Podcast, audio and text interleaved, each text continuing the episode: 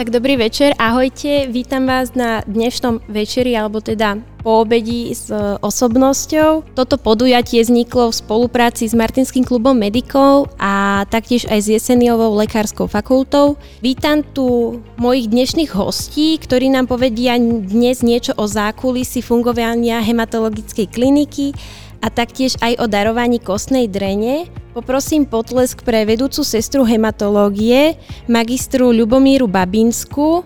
Krásne popoludne prajem. a hematológa docenta Juraja Sokola. Dobrý večer. A dneska tu mám aj publikum a som za neskutočne rada. Aj my. Minule sme boli dve, dneska som tu sama, kolegynku mám na Erasme, takže pozdravujem ťa Aťka. A teda poďme na to.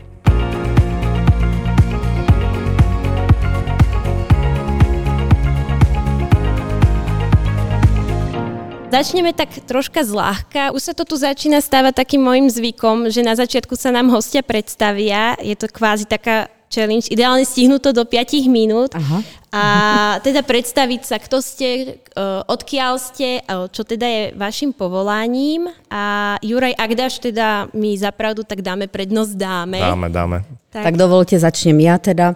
E, ja som, volám sa Ľubomíra Babinská, žijem v takej malej dedinke blízko Martina. Je to skôr taká osada, presťahovali sme sa tam s manželom, máme tam pohodu a kľud. Volá sa to Láclava smerom na Turčianske teplice. Pracujem ako vedúca sestra na klinike bezmala 30 rokov, čiže taký Highlander. Veľa toho pamätám, ako, ale myslím si, že mám ešte dostatok síl, aby som ešte aj niečo dokázala pre našich pacientov a teda aj pre mojich kolegov, akože spolupracovníkov a že budem ešte poplatná v, na našej klinike svojou prácou. Neviem, čo ešte také by som Aké povedala o sebe. Aké máš hobby? hobby. Um, asi pred uh, tromi rokmi uh, sme prestali chovať s mojim manželom um, kozy. Je to možno také, mali sme takú menšiu koziu farmu. Um, robili sme to pre svoje zdravie, akože pre moje vnúčata už. Um, ale um, Máme psíka, veľkú záhradu, tomu sa venujem. Veľmi veľa chodím na túry, akože rada plávam, aj ručné práce mám rada. Momentálne treba, teraz štrikujem pre svoje vnúčatá deky. Myslím si, že si to zaslúži potlesk. A Juraj si na rade.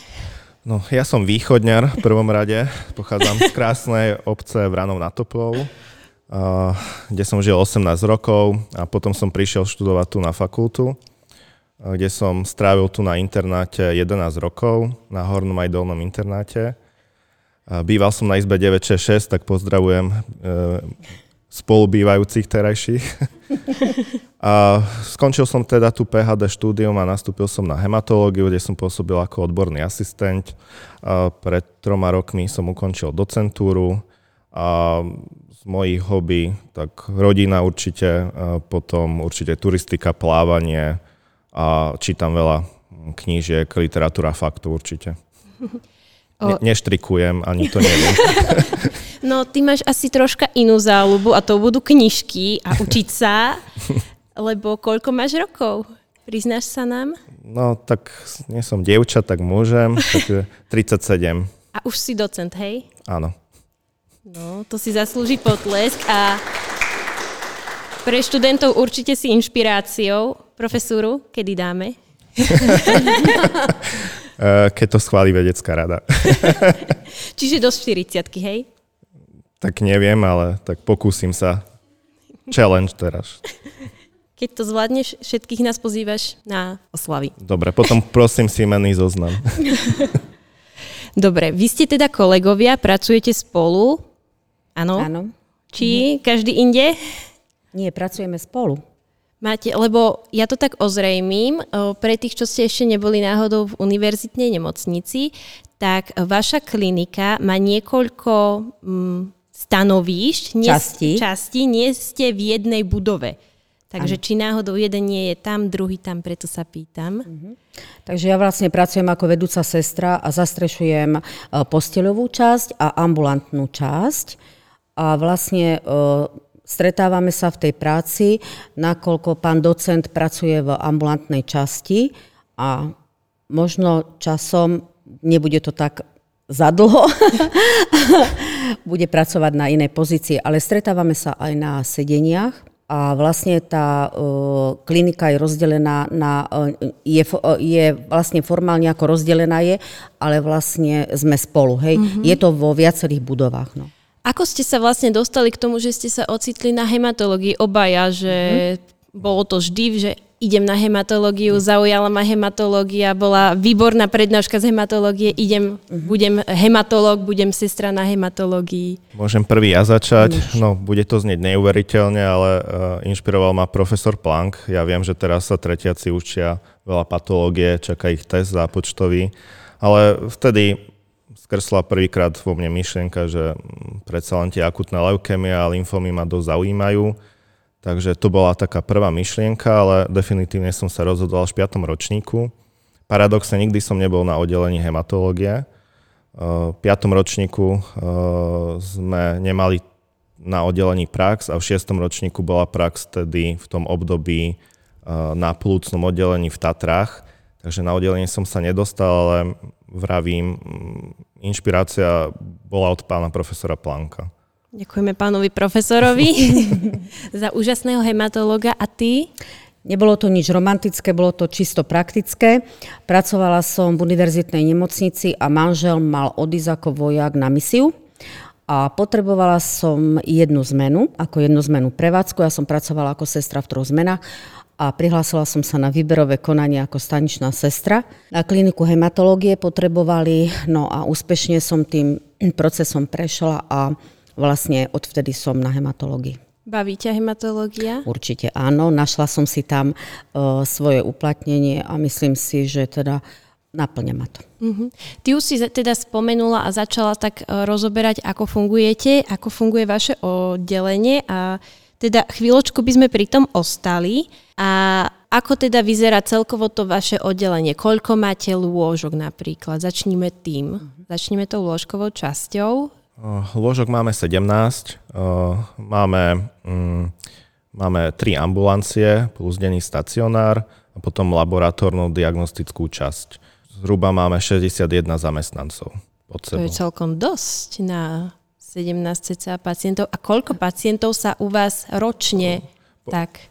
Pozor, tých 17 lôžok, tam sa vystrieda okolo 2000 pacientov za rok a ambulancia, myslím, že na stacionári posledné číslo bolo okolo 9000 na stacionári iba a na ambulanciách tam sú tiež stovky pacientov. Ja tak troška pozdvihnem, kto neviete, našu kliniku hematológie tu v Martine, pretože vy nie ste obyčajná klinika, alebo teda obyčajné oddelenie, vy ste Národné centrum hemostazy a trombózy ktoré zabezpečuje komplexnú diagnostiku a liečbu poruch zrážania krvi. A taktiež vediete Národný register pacientov s trombofilnými stavmi však. Áno, správne. Čiže máte ešte oveľa viacej roboty. Áno, posielajú z celého Slovenska vlastne pacientov, pacientov, ktorí majú trombotické komplikácie alebo ženy, ktoré nemôžu otehotnieť a prídu sa poradiť vlastne na naše pracovisko. Uh-huh. O, ja som bola, neviem, boli ste niekto na hematologickej klinike aj na lôžkovej časti? Diváci tu kývu hlavou, že áno. Tí, čo ste neboli, krásne oddelenie, ale majú jednu takú špecifickosť pre mňa, majú totiž to také separé izby však. Kto na takýchto izbách leží? Sú to izby, ktoré majú vlastné uh, hygienické zariadenie, vlastnú kúpeľňu a na tej izbe býva väčšinou jeden alebo dvaja pacienti. Pre koho sú tieto izby? Máme štyri takéto e, lôžka v dvoch izbách, takže dve lôžka je na každej izbe. Zväčša sú to pacienti, ktorí sú komplikovaní, že treba nad nimi zvýšený dohľad a potom sú to pacienti, ktorých transplantujeme autológne. Tu sa vykonáva len táto autotransplantácia Čiže uh, darca je zároveň aj príjemca. Kto, týmto transplantáciám sa ešte neskôr dostaneme, ale mňa by zaujímalo, teraz prejdeme troška k uh, Ľubke, ako vyzerá tvoj bežný deň uh, v nemocnici ako na pozícii vedúcej sestry?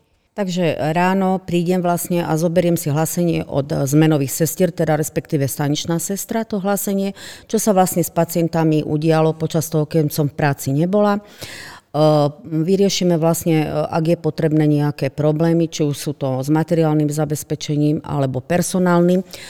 Potom vlastne odchádzam na sedenie, kde sa vlastne pacienti preberajú, hlavne ako príjmy pacientov. Tam sme spolu akože teda aj lekári, je tam primár oddelenia, prednosta. Po sedení vlastne odchádzam dolu na oddelenie a je vlastne potrebné zabezpečiť, aby ten chod tej, toho oddelenia, a nielen oddelenia, ale aj tej ambulantnej časti, a ambulancie jednodňovej liečby, aby išiel teda. To znamená, že ak je potrebné, ako napríklad v tomto prípade, že e, tento týždeň máme kolegyňu, ktorá robí v ambulancii jednodňovej liečby a má dovolenku, tak vlastne je potrebné ísť tam vlastne tej druhej sestre pomáhať, lebo tých pacientov, ako hovoril už aj Juraj, je tam vlastne 25 až 30, prichádzajú vlastne na liečbu, a e, dostanú liečbu, či už je to chemoterapia, alebo imunoterapia, alebo substitučná liečba a odchádzajú domov. Čiže e, kde je potrebné, tam vlastne dá sa povedať kvázi zaskočím. E, veľmi veľa mojej práce je aj práca administratívna, teda vyskladňovanie liekov. My máme v rámci e, podávania liekov aj veľmi veľa DRG liekov, skupiny DRG liekov, ktorá sa vlastne musí vykázať priamo na pacienta, musí to ísť do poisťovne, aby vlastne sme ten liek mali zaplatený veľmi veľa vecí, aký, e, aj organizačných, čo sa týka nejakých oprav, e, to je všetko ako na mne zabezpečí to. A tiež e, nemenej dôležité je vlastne aj riešenie konfliktov medzi inter, interpersonálnych vzťahov. Proste to je taká tiež jedna z mojich úloh v práci. Si taká mamina kliniky, hej? Dá sa povedať. o, čom sa líši napríklad ošetrovateľská starostlivosť o hematologických pacientov versus napríklad o pacientov na chirurgii? Takže hematologického pacienta si môžeme predstaviť ako internistického pacienta, ktorý sa lieči, ale plus je komplikovanejšie aj z hľadiska toho, že hematologický pacient, ale väčšinou u nás je to 99% hematoonkologický pacient. To znamená, že dostáva výlučne liečebnú metódu chemoterapiu, Chemoterapia zo sebou prináša veľa nežiadúcich účinkov, to znamená, že e, je dôležité, aby sestra vedela tieto nežiadúce účinky, identifikovať, vedela o nich akože a takisto aj správne e, vedela teda pristupovať k riešeniu tých problémov, ktoré vznikajú s tým.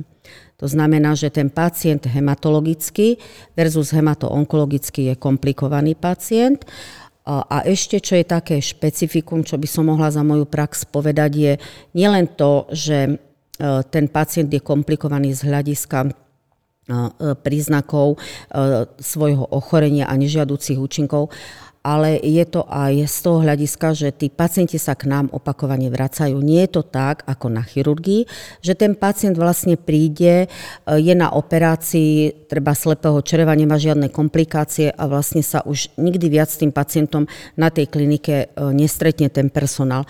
Ale u nás je to také, že sa opakovaných cykloch tí pacienti k nám vracajú. Čiže chtiac, nechtiac si ten človek tým um, pacientom vytvorí vzťah a tí pacienti k nám. A keď si porovnáte napríklad o, pacienta, ktorý má anémiu, že je veľmi anemický versus takýto onkologický pacient, tiež sa to líši, pretože znova nabonzujem na vašu kliniku, vy sa špecializujete alebo teda ste tak šikovní, že sa zaoberáte aj prípadmi, ktoré sa v hematológii vyskytujú úplne že zriedkavo. Takže líši sa aj takto, že medzi tými hematologickými pacientmi to? Väčšina tých, eh, tak ako Hlubka spomínala, tí ne- neonkologicky sa riešia ambulantne. Mm-hmm. Čiže maximálne možnej miere anemi- anemických pacientov teda vyšetríme, ak je nutná hospitalizácia, skôr idú na interné oddelenie, lebo je, je to internistická diagnóza, čiže, čiže oni idú na interné oddelenie. A tí ostatní e, neonkologickí, hematologickí sú napríklad pacienti, ktorým zlyháva kostná dreň, ale nie tak úplne. E, to sú pacienti s myelodysplastickým syndromom, tí sa tiež liečia e, po väčšine ambulantne. Čiže tak ako Lubka spomínala, onkologicky skôr ležia u nás, tí neonkologicky sa liečia ambulantne. Ľubí, ty si mi hovoril, keď som bola tedy u vás na klinike, že u vás sa robia autotransplantácie. Ano. Aj často bývaš pri nich však. Áno. Ako taká autotransplantácia prebieha? Takže e, samozrejme na začiatku musí lekár na tú autotransplantáciu indikovať toho pacienta. Zasadne indikačná komisia, ktorá posúdi, či je vhodný alebo nie je vhodný.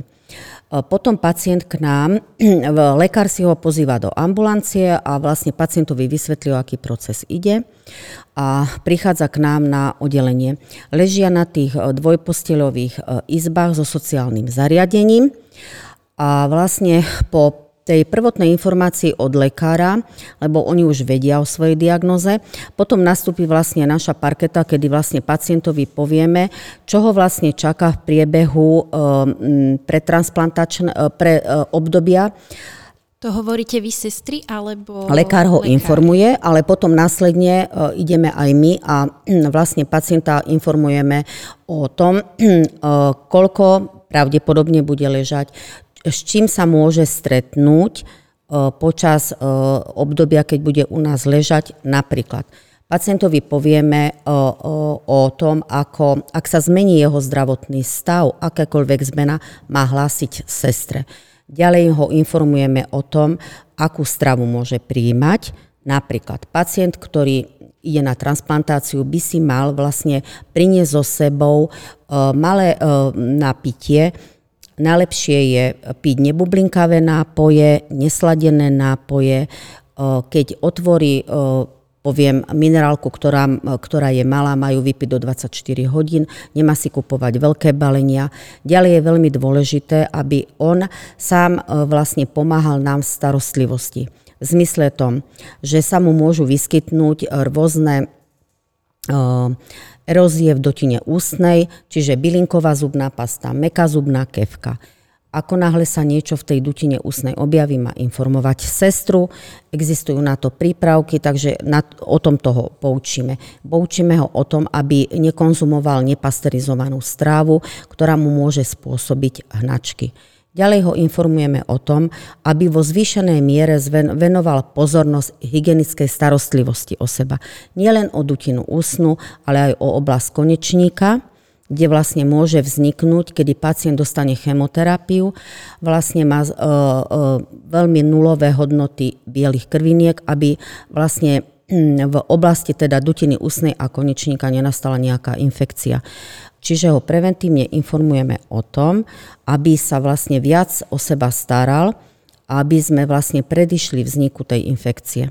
Ďalej tiež je veľmi dôležité, oni vlastne v tej miestnosti nemôžu s nej vychádzať, takže je dôležité informovať, že minimálne tých 14 dní budú v uzatvorenom priestore, ktorý nie je veľmi veľký, aby sa na to teda vedeli nachystať. K dispozícii v tej miestnosti majú chladničku, mikrovlnku, majú tam aj televízor, e, videoprehrávač, takže vlastne e, tým by si mali spríjemniť aj tie dlhé chvíle. Asi tak zhruba.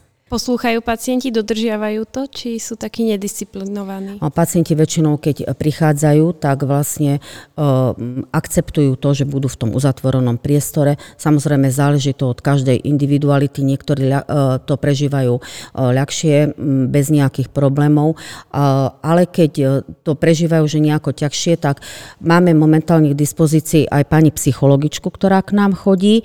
Uh, teraz sa budú psychologičky meniť, lebo otehotnila, ale aj tá tu máme teda k dispozícii akože na pomoc, keď identifikujeme, že proste sú tam nejaké problémy v tejto oblasti. To je super. Lebo predstavte si to aj vy, milí diváci, že ste zavretí niekde na internáte a nemôžete odtiaľ výsť. Asi by vás tiež porazilo. A nie len tých pacientov. Dobre, čiže pacient k vám príde, vy mu podáte čo? Keď ide na autotransplantáciu podáme mu e, vysokodávkovanú chemoterapiu a vlastne e, potom pacient je, ako som hovorila, v tej miestnosti izolovaný a čakáme vlastne, až e, dojde vlastne k pôsobením chemoterapie dojde k poklesu bielých krviniek a vlastne na základe odberov krvnej, krvného obrazu zistíme, kedy pacientovi začneme dá, podľa tej hladiny, hodnoty. Začneme pacientovi dávať tzv. rastové faktory na biele krvinky a odoberá sa krv ako na krvný obraz, skúmavka krvi, ktorá ide na citometer a vlastne v laboratóriu sa zistuje, či je dostatočné množstvo e, kmeňových buniek e, v periférii, ktoré sa za fyziologickej funkcii v periférii nenachádzajú.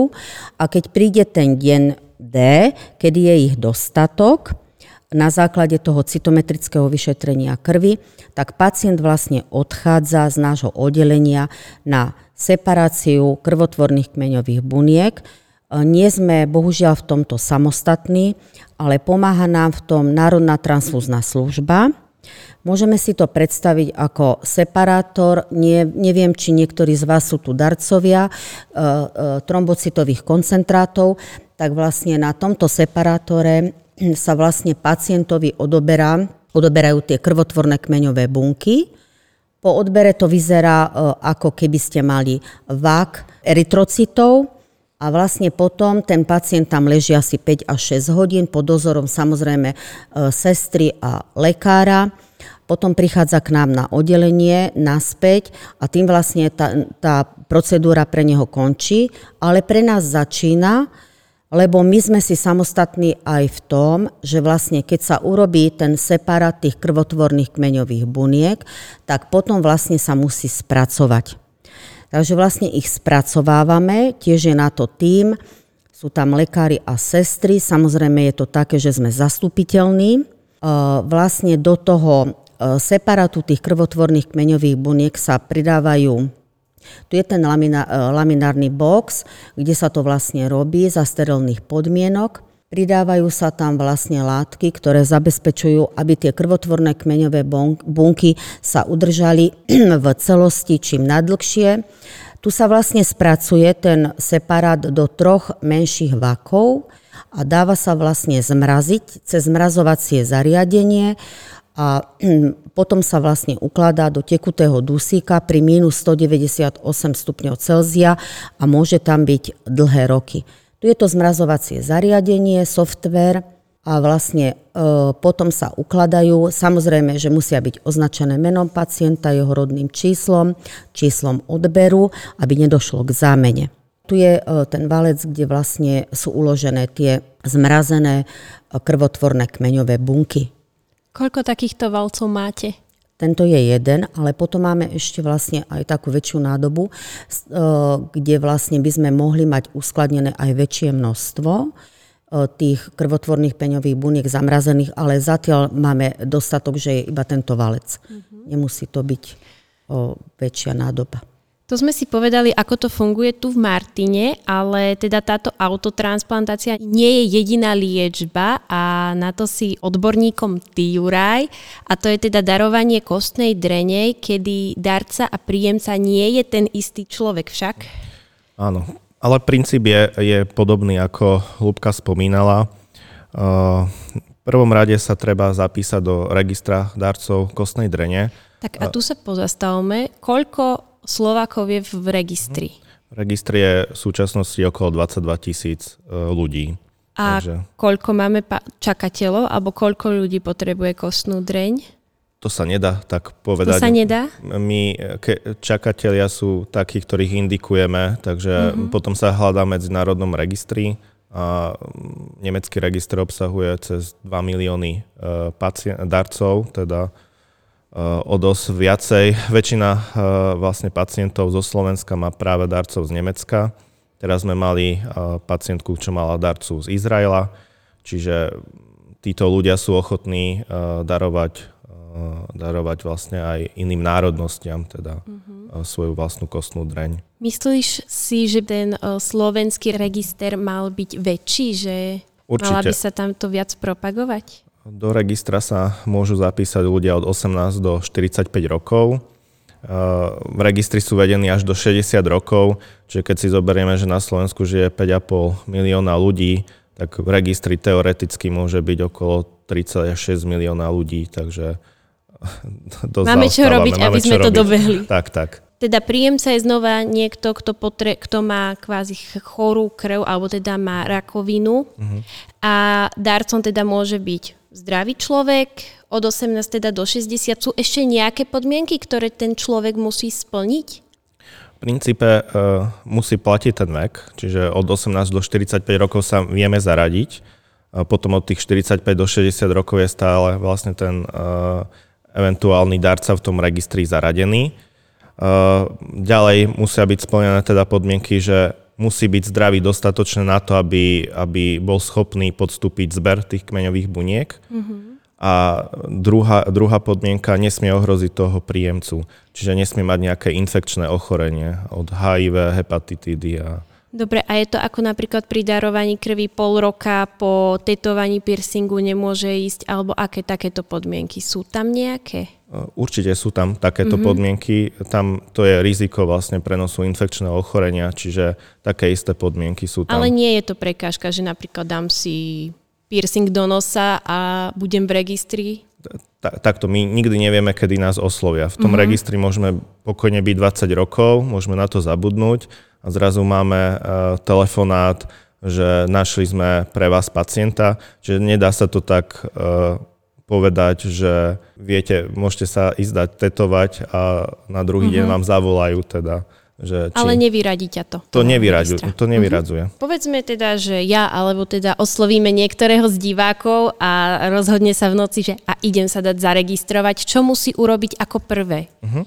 Musí naštíviť tú stránku uh, toho registra, Národný register dávcov kostnej dreni. Tam si stiahnuť taký formulár, uh, kde sú otázky, uh, či netrpí nejakým ochorením, či nemá nejaké rizikové správanie, tento formulár vyplní, buď ho zanesie do Národnej transfúznej služby alebo po dohovore s nami aj na naše pracovisko. Tam mu zoberieme buď skúmavku celej krvi, alebo môže sa urobiť aj výter vlastne, alebo daruje vlastne ten človek sliny. E, takto zabarený materiál sa potom odošle do toho Národného registra darcov kostnej drene, kde urobia hajlatypizáciu. A potom, potom sa vyčkáva môže sa čakať rok, môže sa čakať celý život, kým ho nevyradia, môže sa čakať 20 rokov, kým sa objaví darca. A potom ako zrazu mi zazvoní telefon alebo príde mi SMS-ka, ozveš sa ty, príď, mám pre teba o, príjemcu? Ja, ja sa neozvem, pracovničky z e, Národného registra darcov kostnej drene sa ozvú povedia vlastne, že či je stále ochotný, lebo však ten človek môže stiahnuť aj súhlas e, s darcovstvom kostnej drene.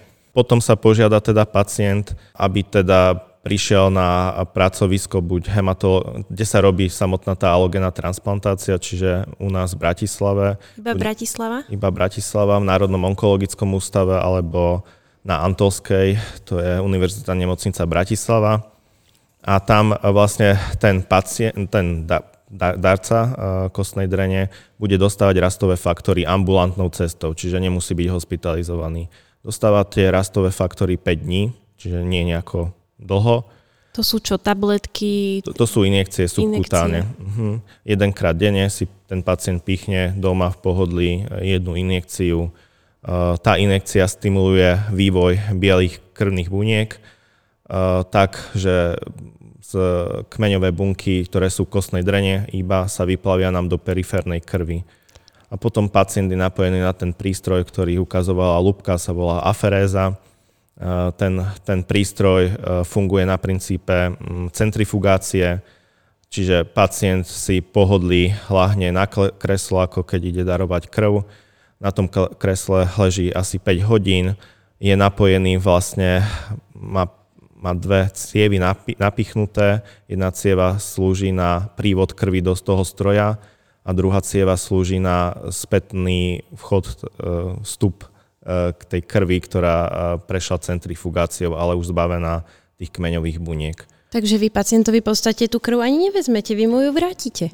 My, my si zoberieme len tie kmeňové bunky. Zoberiete si, čo potrebujete a zvyšok nech sa páči, vraciame. Vraciame naspäť, presne tak. Dobre, počkaj. Ty si tu práve povedal, že stačí dať krv.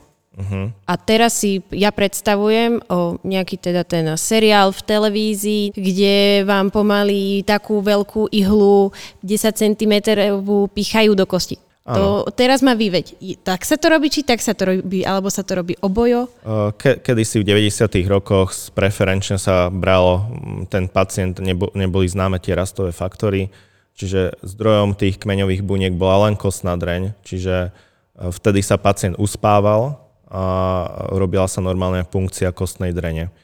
Len v 90. rokoch sa objavili tie rastové faktory, ktoré dokážu nastimulovať tak tú kostnú dreň, že tie kmeňové bunky z tej kostnej drene nám prejdú do periférnej krvi. Takže je to menej invazívny zákrok, menej bolestivý, pre tých darcov pohodlnejší. Čiže darovanie kostnej krvi v podstate neboli, keď si odmyslím 5 inekcií, čo mi pichnú do brucha a potom jednu, dve inekcie, keď mi berú krv. Presne tak. To ste za darovanie krvi, hore ruky. Kto ste darca krvi? Sú tu hore ruky. Motivuje vás toto, že keď viete, že to neboli, že by ste dali aj tú dreň? Že by ste išli na to? Kývu sú hlavami, že áno, tak uvidíme, či sa zvýši register. A tým pádom, teda keď to neboli, sú tam nejaké mm, rizika pre toho darcu, že... Nie, nie. Platí rovnaký princíp ako pri darovaní krvi, že v prvom rade nesmieme ohroziť seba, čiže toho darcu, a toho príjemcu nesmieme ohroziť. Čiže to sú dve základné princípy v hematológii, transfuziológii. Neviem, či ste boli niekto na, alebo ste počúvali podcast, keď bol s Vládkom Mojžišom, čo je v Univerzitnej nemocnici Martine transplantačný koordinátor a tam som sa ho pýtala, či po darcovi orgánov sa rodina vie skontaktovať s príjemcom. Uh-huh. Ako je, a on mi povedal teda, že nie, že teda z právneho, etického hľadiska to nie je možné. Ako je to u vás? Vie sa stretnúť darca a príjemca? Vie sa stretnúť. Uh platia dve podmienky. Obaja s tým musí, musia súhlasiť a musí prejsť doba dva roky. Uh-huh. Potom sa môžu na, na, navzájom skontaktovať. Už si bol pri takomto nejakom stretnutí, alebo... Nie. nie. Chceli by ste byť? Určite. Uh, te, te, te, ten kontakt funguje cez ten národný register, uh-huh. čiže my, my toho darcu sami nepoznáme. Hej? My, my len tie bunky, alebo teda v Bratislave tie bunky podajú, oni tiež nevedia, kto bol darcom. Povie sa tomu pacientovi len zo štátu, ktorého eh, ten darca je. A, čiže ani lekár vlastne nevie, eh, nevie. Môžu si vymieňať ale listy ešte mm, cez tie dva roky. Čiže tam ich zamestnankyne toho národného registra mm. vedia spojiť, skontaktovať. Tak. Mm-hmm.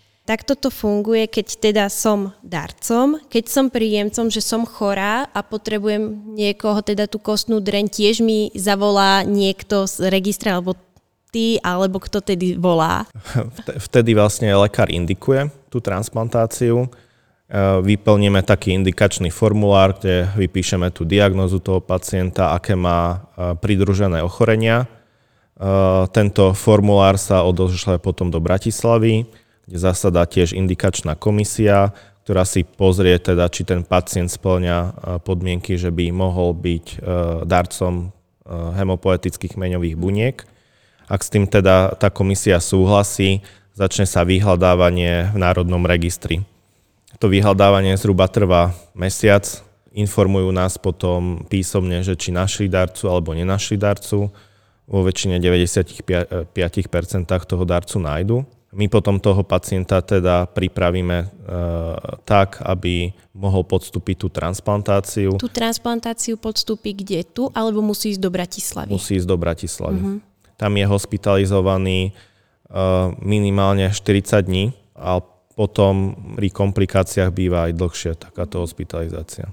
Tá alogénna transplantácia je oveľa komplikovanejšia ako tá autológna. Teda musia tam byť nejaké zhody, alebo niečo také si spomínal, že čo tam musí byť všetko, aké znaky musia byť zhodné.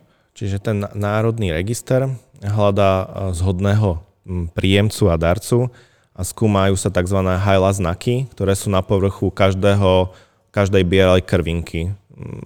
Zhľada, e, zhruba sa 10 takýchto hajla znakov porovnáva, plus ešte aj krvná skupina. Mm-hmm musia mať, uh, koľko znakov musí byť zhodných? 10 z 10 alebo môže byť, že 7 z 10? Najideálnejšie je 10 z 10 aj krvná skupina.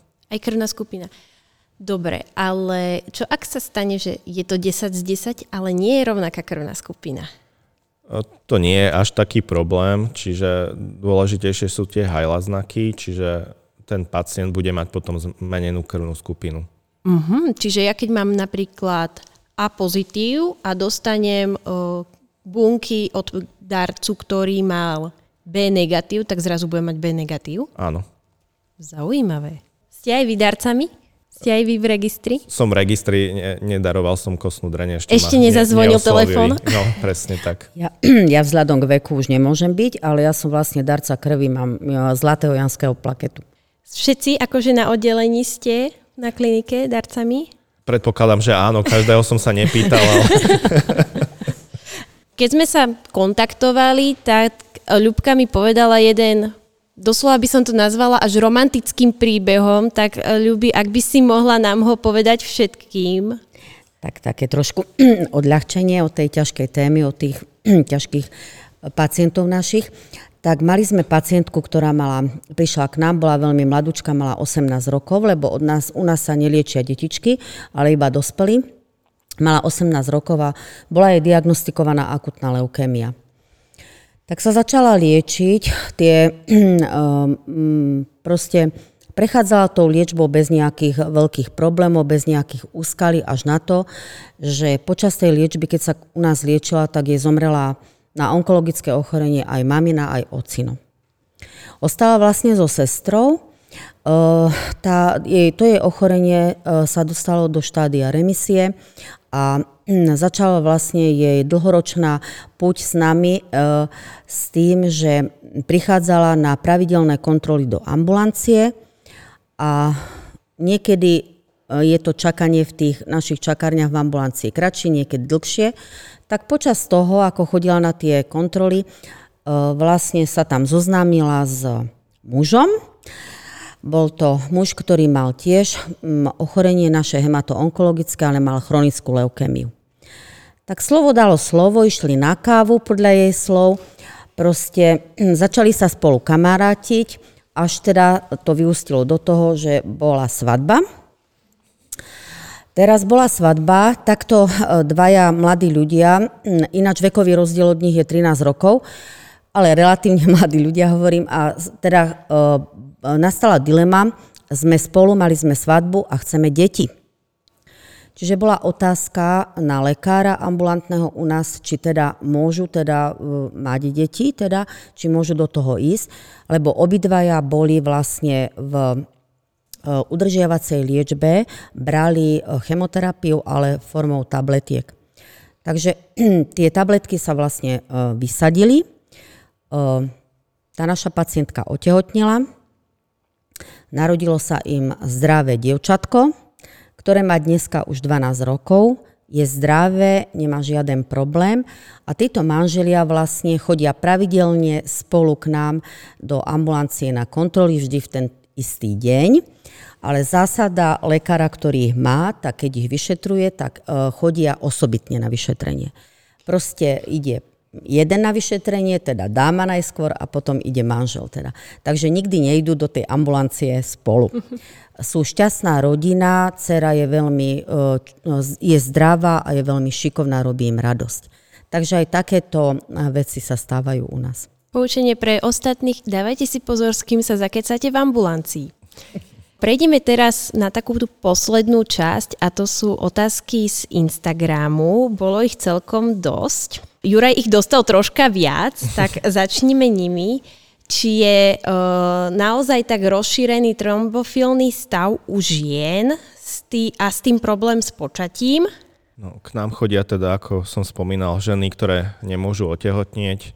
Vo väčšine prípadov ženy sklameme, tým, že žiaden trombofilný stav im nenájdeme.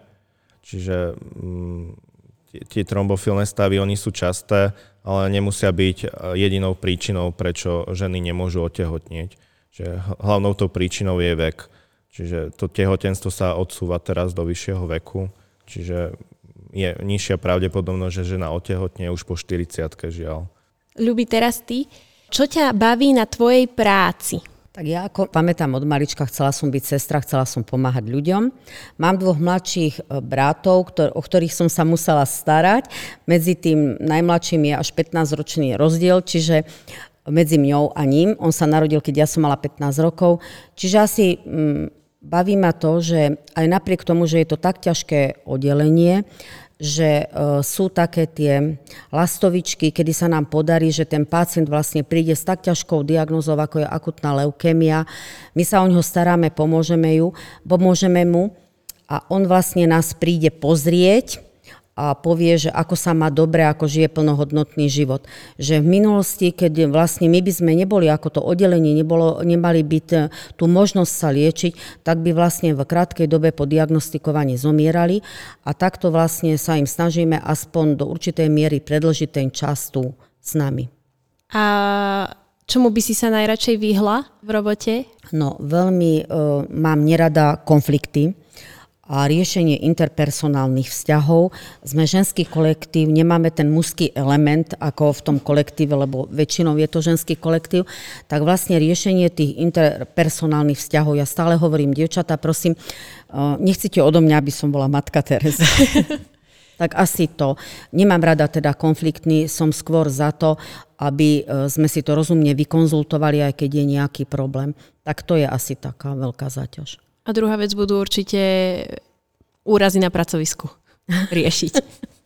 Aj to, ale tých nie je až tak veľa. Nestáva sa, hej? Nie. Uh, Juraj, v čom vidíš posun liečby u hemato-onkologického pacienta? No, ja sa trošku pochválim, ja považujem hematológiu už za, za odbor, kde nastáva progres a tento progres potom si berú ostatné, uh, ostatné disciplíny uh, medicíne. Čiže u nás sa najprv objavili monoklonálne protilátky, teraz sú rozšírené vlastne od gastroenterológie cez reumatológiu prakticky v každom odbore. U nás, sa, uh, u nás sa začína s tzv. carticel terapiou, čo je nástupníctvo transplantácií. Tam to funguje tak, že my si vycvičíme tie lymfocyty, ktoré priamo zabijú ten nádor, náš hematoonkologický nádor tie solidné tumory, čiže tá klasická onkológia, to len s tým začínajú, oni sú len na začiatku. Čiže hematológia je ako pre mňa teda kráľovná tej medicíny a ostatní sú teda Taká vsúka. Povedal si, že tie lymfocíty cvičíte. Cvičia sa ľahšie ako študenti na skúšku? Uh, ja študentov necvičím, ja si myslím, že nemajú problém s hematológiou. Uvidíme, čo povedia, keď budú na štátnici a vytiahnu si hematológiu.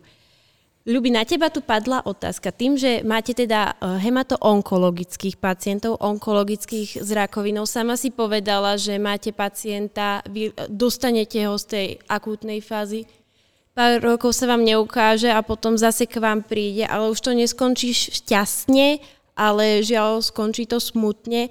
Ako sa s tým sestričky, alebo teda tvoje sestry dokážu vyrovnať, pretože uh, predsa len tie sestry sú s nimi 24-7, uh, poznajú to častokrát, ja sama som se, budúca sestra a už teraz, keď počujem niektoré tie prípady a tie príbehy, tak už teraz sa mi chce plakať. Ako sa s tým dokážu vyrovnať? Veľmi ťažká otázka a je to veľmi ťažké.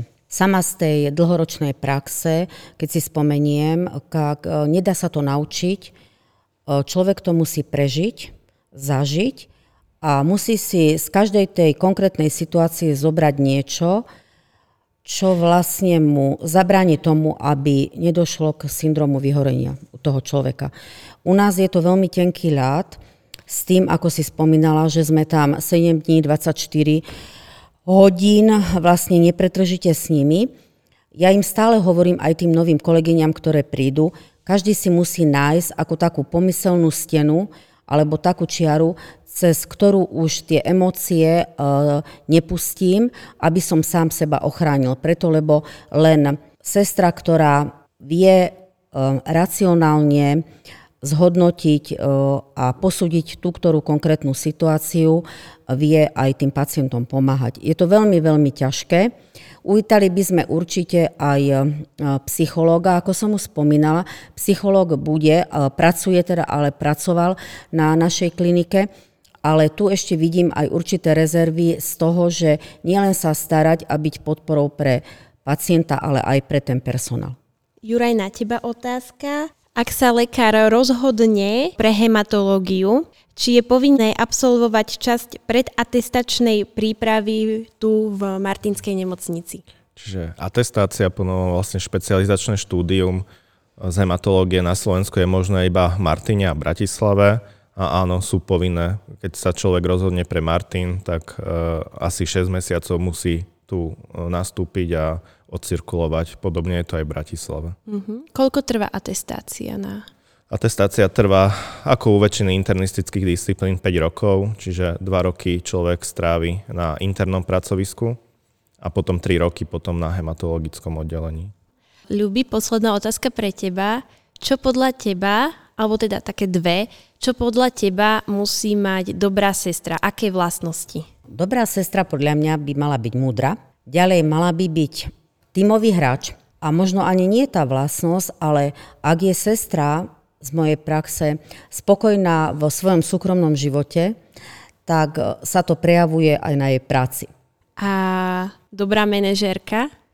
No, dobrá manažérka tiež by mala byť múdra, mala by byť spravodlivá a mala by hlavne pri riešení e, konfliktov e, vypočuť obidve strany a riešiť konflikty s tým, že ako ja hovorím, že nech tvoje ústa nepredbehnú tvoj mozog.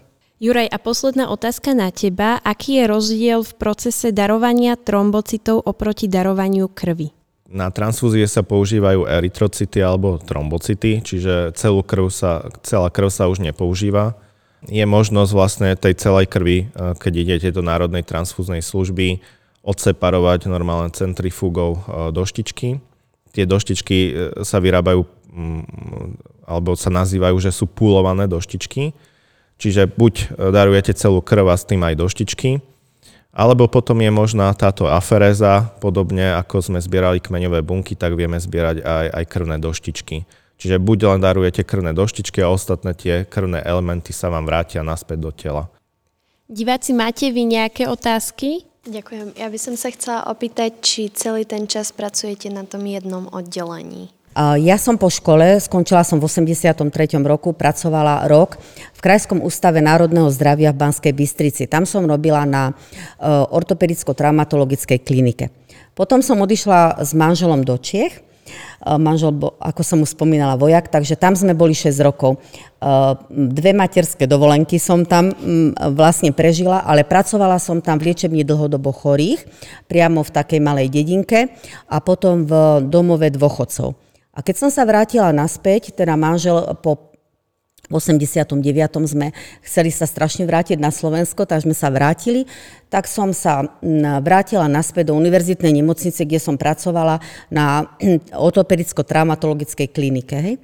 A potom, e, ako som mu spomínala, manžel išiel na misiu a potrebovala som jednu smenu, tak som išla na to výberové konanie.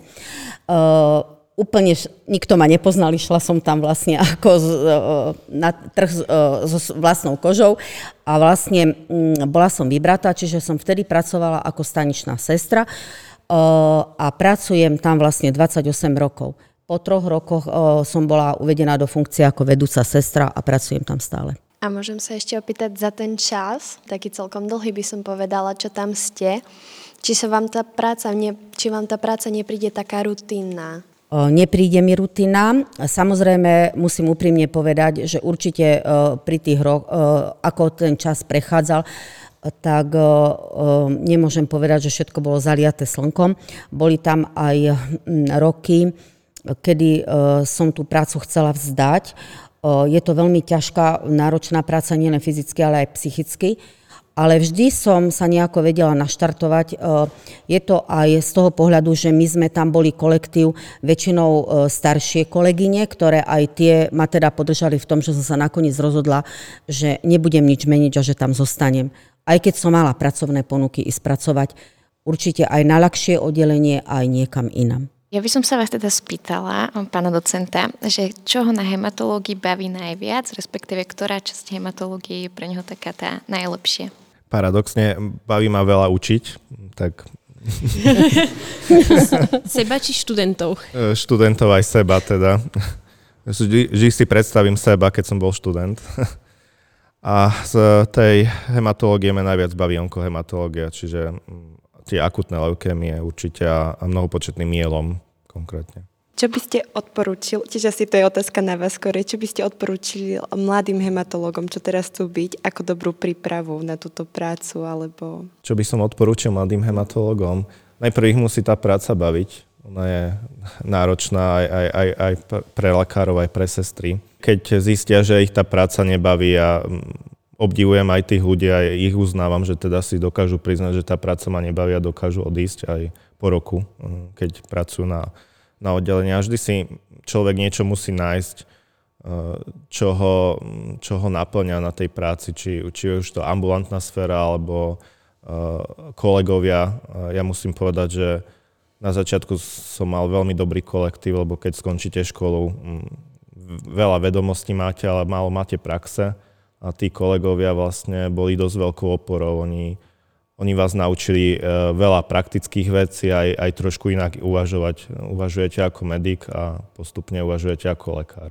By som mal tiež otázku na pána docenta. Ako ste spomínali o tých molekulárnych protilátkach, že vlastne prvé prišli do hematológie, že kde, by, kde vidíte budúcnosť e, liečby týchto hematologických alebo hematologických ochorení v najbližších 10 ročiach, povedzme? Uh-huh. Teraz nastupuje tá kartisel terapia, to, čo som spomínal, tie T lymfocyty, že ich vycvičíme a teraz tie monoklonálne protilátky, oni sa upravujú tak, že sa neviažú už len na jedno nejaké väzobné miesto, ale na, navezujú sa na dve väzobné miesta. Čiže nazývame ich, že bišpecifické monoklonálne protilátky. Oni nie sú ešte dostupné ani vo svete, ale už, už uh, taká medzinárodná FDA agentúra, to je pre americké liečiva, EMA, to je pre európske liečiva, už prvé idú ide zakategorizovať, takže sa dočkáme niečoho nového, revolučného zase hematológii najprv.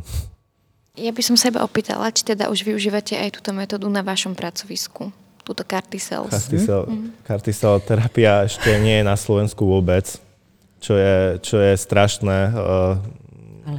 Trvalo to, začína vlastne prvý pacient na Národnom onkologickom ústave, ale oni, oni to pripravovali 4 roky a ne, nebolo to len o peniazoch, ale administratíve cez COVID, cez ministerstvo zdravotníctva, štátny ústav kontroly liečiv. Čiže my sme všetkých pacientov posielali do Čiech, tam to rozbehli za pár mesiacov, tam majú, myslím, že 8 teraz pracovisk, kde, kde toto robia. Ale na Slovensku teda začína NOU. Prepač, ale asi možno by bolo dobre povedať, že máme pacientov, ktorých teda posielame a máme už aj odliečených. Čiže keď je indikácia na to, tak nie, že sa to nerobí u nás, ale tú možnosť tomu pacientovi dávame s tým, že odchádza do Prahy. Spalíte pacienta, posadíte na vlak a... No, nie to je. Prvý pacient bol veľmi komplikovaný. Tak. To bol pacient cez COVID, sa všetky hranice pouzatvárali, on mal dohodnuté túto terapiu. Čiže naša pani doktorka Šimonová, ona musela s ministerstvom zdravotníctva Česka, Slovenska komunikovať, sanitky si toho pacienta prebrali na hranice, lebo bolo zakázané prekračovať hranice. Čiže to bolo, ten pacient bol takto logisticky veľmi komplikovaný. Ale sa to zvládlo a teraz žije a má sa veľmi dobre. Idete aj cez mŕtvoly. No, presne tak. Moja posledná taká prozba na vás je, čo by ste odkázali, Ľubka, ty sestrám, ktoré buď plánujú študovať ošetrovateľstvo alebo sú študentmi ošetrovateľstva a Juraj, čo by si odkázal budúcim lekárom, teda už tým, čo študujú, alebo teda tým, čo sa rozhodujú pre toto povolanie? Strihnete si? Takže ja som nadšená, keď vidím mladých ľudí, ktorí chcú študovať, či už sú to ženy alebo muži, e, študovať e, študijný program sestra. Je to veľmi náročné povolanie, akože, ale ja mám rada veľmi mladých ľudí, akože e, privítame ich aj v našich radoch, lebo stále sestry chýbajú, chýbajú aj na našom oddelení a mm, keby ste sa rozhodli, že idete pracovať k nám, tak určite budem všetku svoju energiu a čas venovať tomu, aby ste boli u nás spokojní, aby som vám ukázala, aká je tá hematológia čarovná, krásna a zároveň ťažká. Takže ak bude mať niekto záujem, tak ho radi uvítame v našich hradoch. A ak sa niekto rozhodne pre povolanie sestry, tak by mal ten človek byť, ako som mu spomínala, múdry ale takisto by mal byť pripravený na to, že to nie je jedno z tých najľahších povolaní. Juraj, a ty? No, čo by som medikom odkázal, ak sa, najprv, aby sa prišli pozrieť v tom šiestom ročníku, ako, ako to naše oddelenie vyzerá, ako tá práca naša vyzerá, aby, aby si zvážili teda aj iné odbory najprv. A ja som zvažoval kardiológiu, sa priznám. Ale postupne, postupne som teda v piatom ročníku sa rozhodol pre hematológiu tá práca s pacientmi je ťažká, ale ako som povedal, pre mňa je hematológia kráľovná tých, eh, tých medicínskych odborov, takže u nás vidno ten progres medicíny rýchlejšie ako, ako v iných odboroch. Ďakujem. Toto je koniec našeho podcastu a teda aj večera, alebo teda poludnia s osobnosťou. Ďakujem mojim hosťom, že prišli. Ďakujem vám, diváci, že ste prišli. Veľmi ste ma potešili. Taktiež ďakujem Jeseniovej lekárskej fakulte, Martinskému klubu medikov a Skoumi za to, že nám pomohli tento, toto podujatie zorganizovať. Sledujte nás na Instagrame, podcast so sestrou, Martinský klub medikov a dovidenia pri ďalšom podcaste alebo teda aj večeri s osobnosťou. Dovidenia, ďakujeme, ďakujeme veľmi pekne.